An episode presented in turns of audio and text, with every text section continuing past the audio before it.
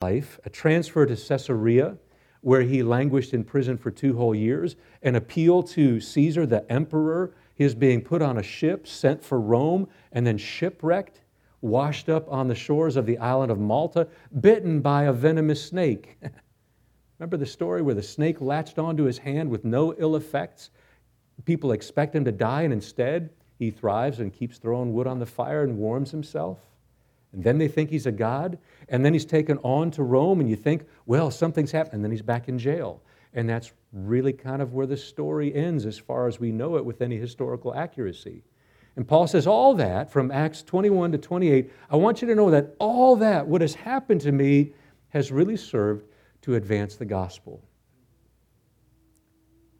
Now, think about this.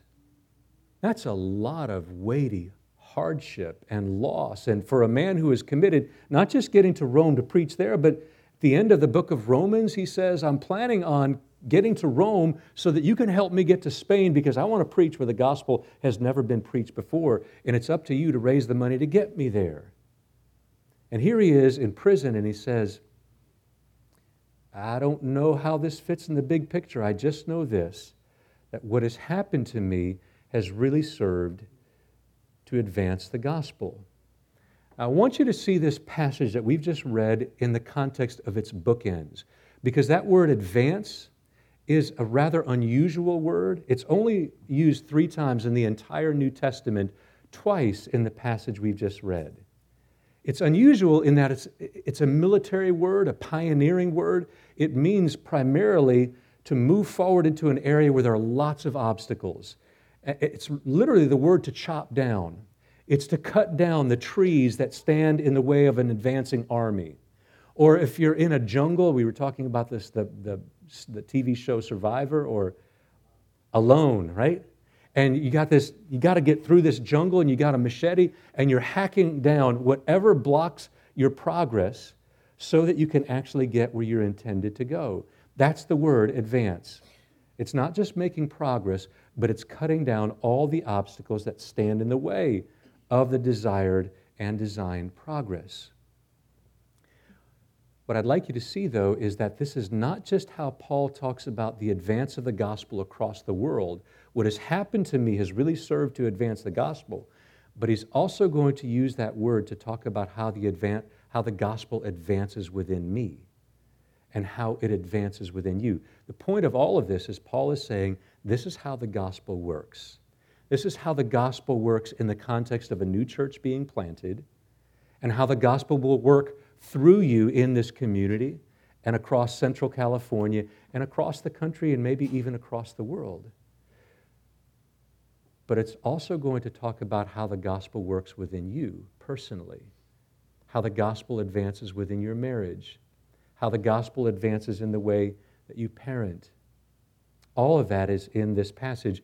And what you'll discover are the two are inseparably linked. You can't talk about one without talking about the other.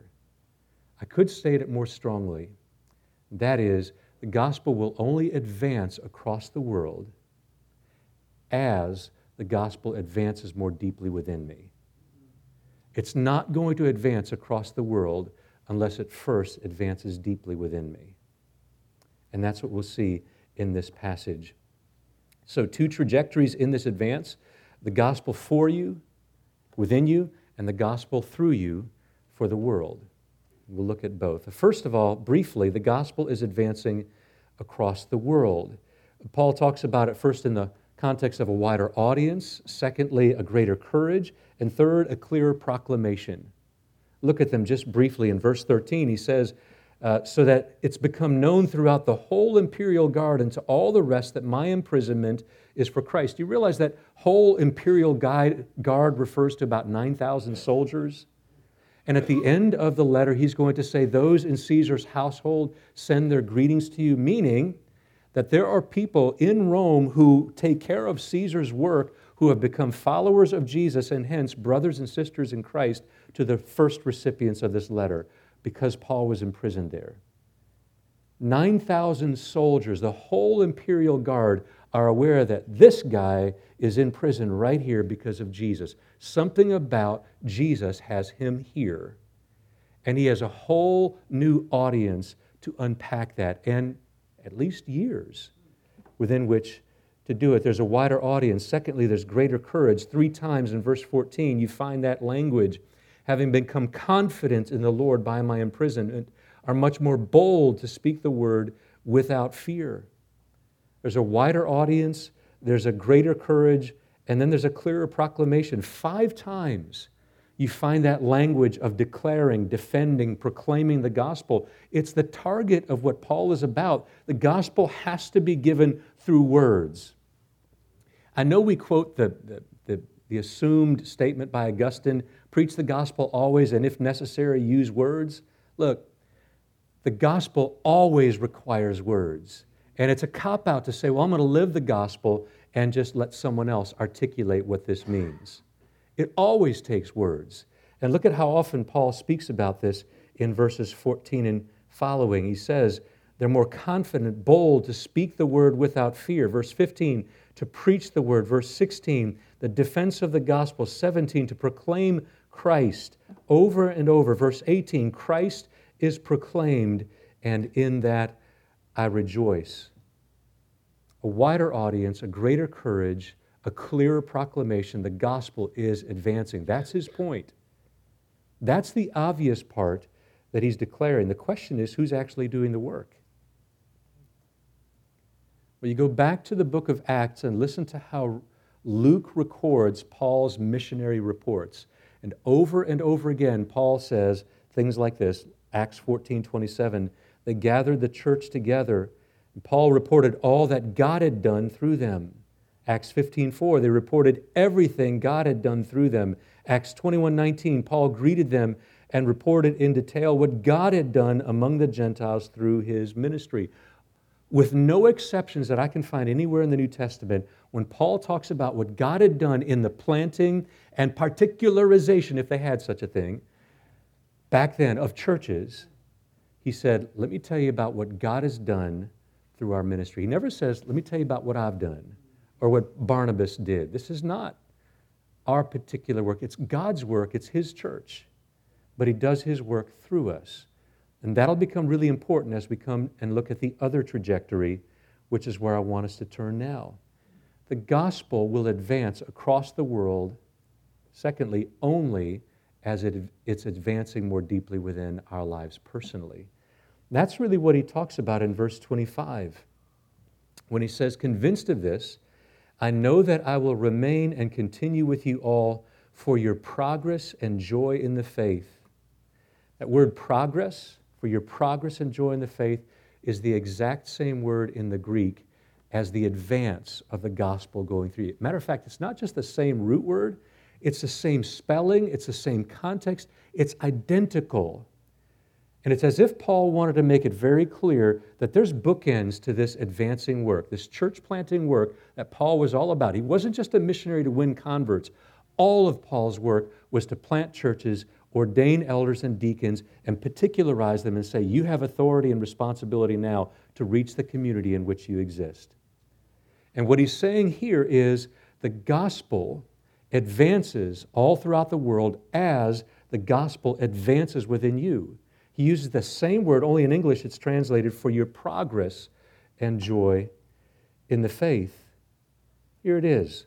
John Piper says, God is always doing at least 10,000 different things in your life, and you might be aware of three of them. And the part you are aware of may not make any sense to you. But here's what you can know of for certain Jesus is committed to building his church. The gates of hell will not prevail against it. He is committed to the ingathering of his people, his elect, and the, the return of Christ will come when the last one numbered among the elect turns to Christ in repentance and faith. And the kingdom, the kingdom will break into our experience in ways we've never before seen it. But it's waiting for the ingathering of all of God's people. That's what we long for. It's what we pray for. It's what we minister toward. And here Paul is saying that in order for it to spread and advance outward, it has to spread and advance inward. And only as it advances more deeply within me and more deeply within you will it advance more broadly among the lives of the people to whom we minister. That's what God is about in the 10,000 different things that He's doing right now. He's advancing the gospel more deeply within you. I don't know what's happened to you. I know a few of your stories, but very few. I learned a few this morning. Some stories of heartache and brokenness, stuff's hard. I don't know why exactly God has put you and me in the places that He has. I do know this it is by design to advance the gospel more deeply within me. John Piper goes on to say in his book, Finally Alive, which is all about regeneration and the new birth, he says, God's purpose in redemption is not simply to lead us to believe the truth, but to love the truth and so to be radically transformed by it. And listen to this His mission in your life is not simply to call you to new desires, rather, let me say it differently. His mission in your life is not simply to call you to new duties, but to new desires not simply to new deeds, but to new delights, not simply to new tasks, but to new treasures. What's taking place in your life? Why is it there? it's because He wants to bring about greater desires, greater delights, and greater treasures in your life so that Jesus becomes your deepest joy, your highest delight, and your greatest passion. And as that becomes increasingly visible, the gospel will advance. That's his design. It will advance. It cannot but advance. It's what Jesus has promised. And so the question comes back to this Is the gospel advancing more deeply in your life? I'll ask it a little bit more specifically. How would your wife answer that question about your life? Let me pull back the lens a little bit more broadly. Is it evident to the people around you that the gospel really is advancing more deeply in your life, reshaping your desires, your delights, and your treasures? Is it visibly evident? I ask that question because Paul would ask that question. Matter of fact, the third time this word to advance shows up in the New Testament is in 1 Timothy 4:15, where Paul says to his young protege, "Practice these things, immerse yourself in them, so that all may see your progress." so that all may see the advance. Only three times that word shows up in the New Testament. Each time is looking at the gospel going more deeply and the gospel going more broadly. You can summarize it this way what goes deepest to your heart goes widest to your world. Let me add one word. Only what goes deepest to your heart goes widest to your world. And Paul asks, is it evident what's gone deepest to your heart? The logical answer is of course it is. Of course it's evident. Your kids know what's most deeply rooted in your heart. Your spouse knows what's most precious to you. It might be Jesus, or it might be your job. It might be your reputation amongst the people that you value highly. It may be the place you live, your career, uh, your net worth, but what it comes down to is this what's gone deepest to your heart? And that, and only that, is going to go wide to your world. Jesus is committed to building his church. He's committed to gathering in his people, and he's committed to using people like you and me in the process. The question is is the prerequisite happening? Is the gospel going more deeply? Is it becoming more deeply rooted in your heart? The question then is how would you know?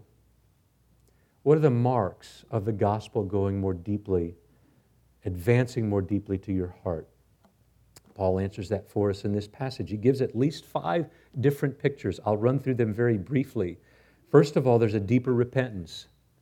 That's in verse 25. He says, I will continue with you all for your progress and joy in your faith. Remember, the, the word progress is really a cutting down of the obstacles that stand in the way of forward movement. At the core, what that is, is repentance. It's cutting down those things that block Jesus becoming more precious to you. We all have them.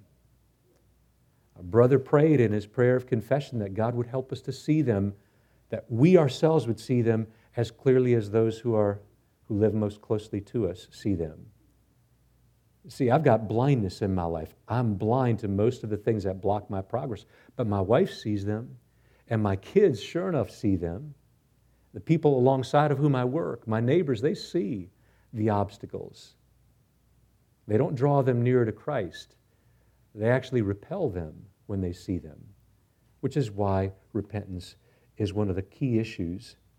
Looking to the presence and power of the Holy Spirit in union with Christ, one of the key issues in turning us back and causing the gospel to go more deeply to our lives. The second picture, evidence of the gospel going more deeply, is an abounding love. He talks about that in verse 9. He says, I pray, um, it's my prayer that your love may abound more and more with knowledge and all discernment, so that you may approve what is excellent. A growing love, a love that deepens in knowledge and depth of insight. A love that's the opposite of the indifference that naturally dwells within us. Because the opposite of love is not hate, the opposite of love is the shoulder shrug the indifference, the yawn that says, must be hard for you. Tell me how that goes. Paul is praying for a, a love that deepens in its compassion, in its knowledge, in its insight, in its willingness to engage uh, in the lives of the people who live around us. Third, a growing courage. Verse 20, he says, But that with full courage, now as always, Christ will be honored in my body, whether by life or by death. That's another mark. Would the people around you, the people who know you best, would they say, There's greater courage in my wife to face hard things?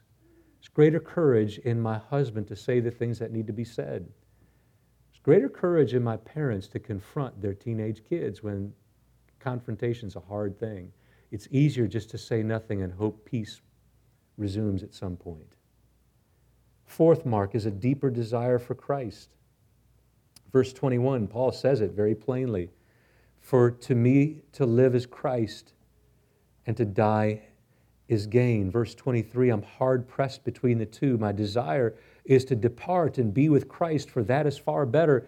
Is there a deeper and deeper desire for Jesus? Not just to know about him, but to say more than anything else, I want him. Of course, we have all of him in union with Christ. There, all that is his is ours. He is ours completely. But experientially, I want more. I want so much more than I've known to this point. Don't you? Paul talks about this from the perspective of life and death and says, you know, life offers us so much. Uh, there's so much good in, in, in, being around family and friends and people who are dear to us. And I want to live. But he says to die is better by far. He sets life and death in the context of what we get after death. Uh, more of Jesus. I was um, reading an, an, article in the, the, Atlantic Monthly magazine, and they were talking about um, a new telephone app called WeCroak. Has any of you read that article? It was fascinating. WeCroak. Um, one of those 99 cent apps that you download to your phone and at random times throughout the day, five times every day, it's going to ping your phone and it'll say, Remember, you're going to die. it's on my phone now. And I, fascinating. The article was brilliant, but the practice, the experience of it, brings to mind something that in our culture we don't like to think about. I can be in the middle of a conflict with my wife, and all of a sudden my phone pings, Remember, you're going to die sobering, isn't it? I can be planning our next trip and making all these grand designs and where we're going to spend our time and where we'll spend it. Ping. Remember, you're going to die. It puts life back into perspective to where we can say with Paul, for me to live is Christ and to die is gain. I don't know which to choose. I mean, it's great to stay, it's great to die. That would be better by far, but it's more necessary for you that I remain. What if every moment of every day we had the ping that said, Remember, this is really temporary? And what if the way we related to people had in view constantly this is temporary, but what's coming is forever. And the person that I'm in a conflict with right now, whether it's a coworker or a neighbor whose cat keeps wandering in my yard and dancing with muddy feet all over my clean car, and the irritation you feel, what if, wait a minute. Remember, you're going to die. Your neighbor's going to die. And then you'll stand before God's throne and you'll give an account. And she will either look at you and say, with wonder and maybe tears streaming down her face, Thank you. Thank you for not letting my cat alienate you from me. Thank you for loving me toward Jesus. Thank you. Because of you, I'm here. Or with horror on her face, realizing that she'll spend eternity apart from Jesus, and all along you knew, you knew the truth, and yet the cat irritated you to the point that you didn't want to talk to her. Remember, you're going to die. Remember, she's going to die. What if that pinged constantly? Paul is saying one of the marks that the gospel is going more deeply into your heart is the ping is there. You're thinking not just about Monday mornings coming, where do I have to be, who would I have to meet with, what projects do I really want to put off, and what's looming large that I don't want to face. But instead, you think, Jesus, Jesus really is coming back. There is an accounting, and I want to have the delight of hearing him say, Attaboy, well done. Well done. Isn't that what you want? Sure is what I want. The fifth mark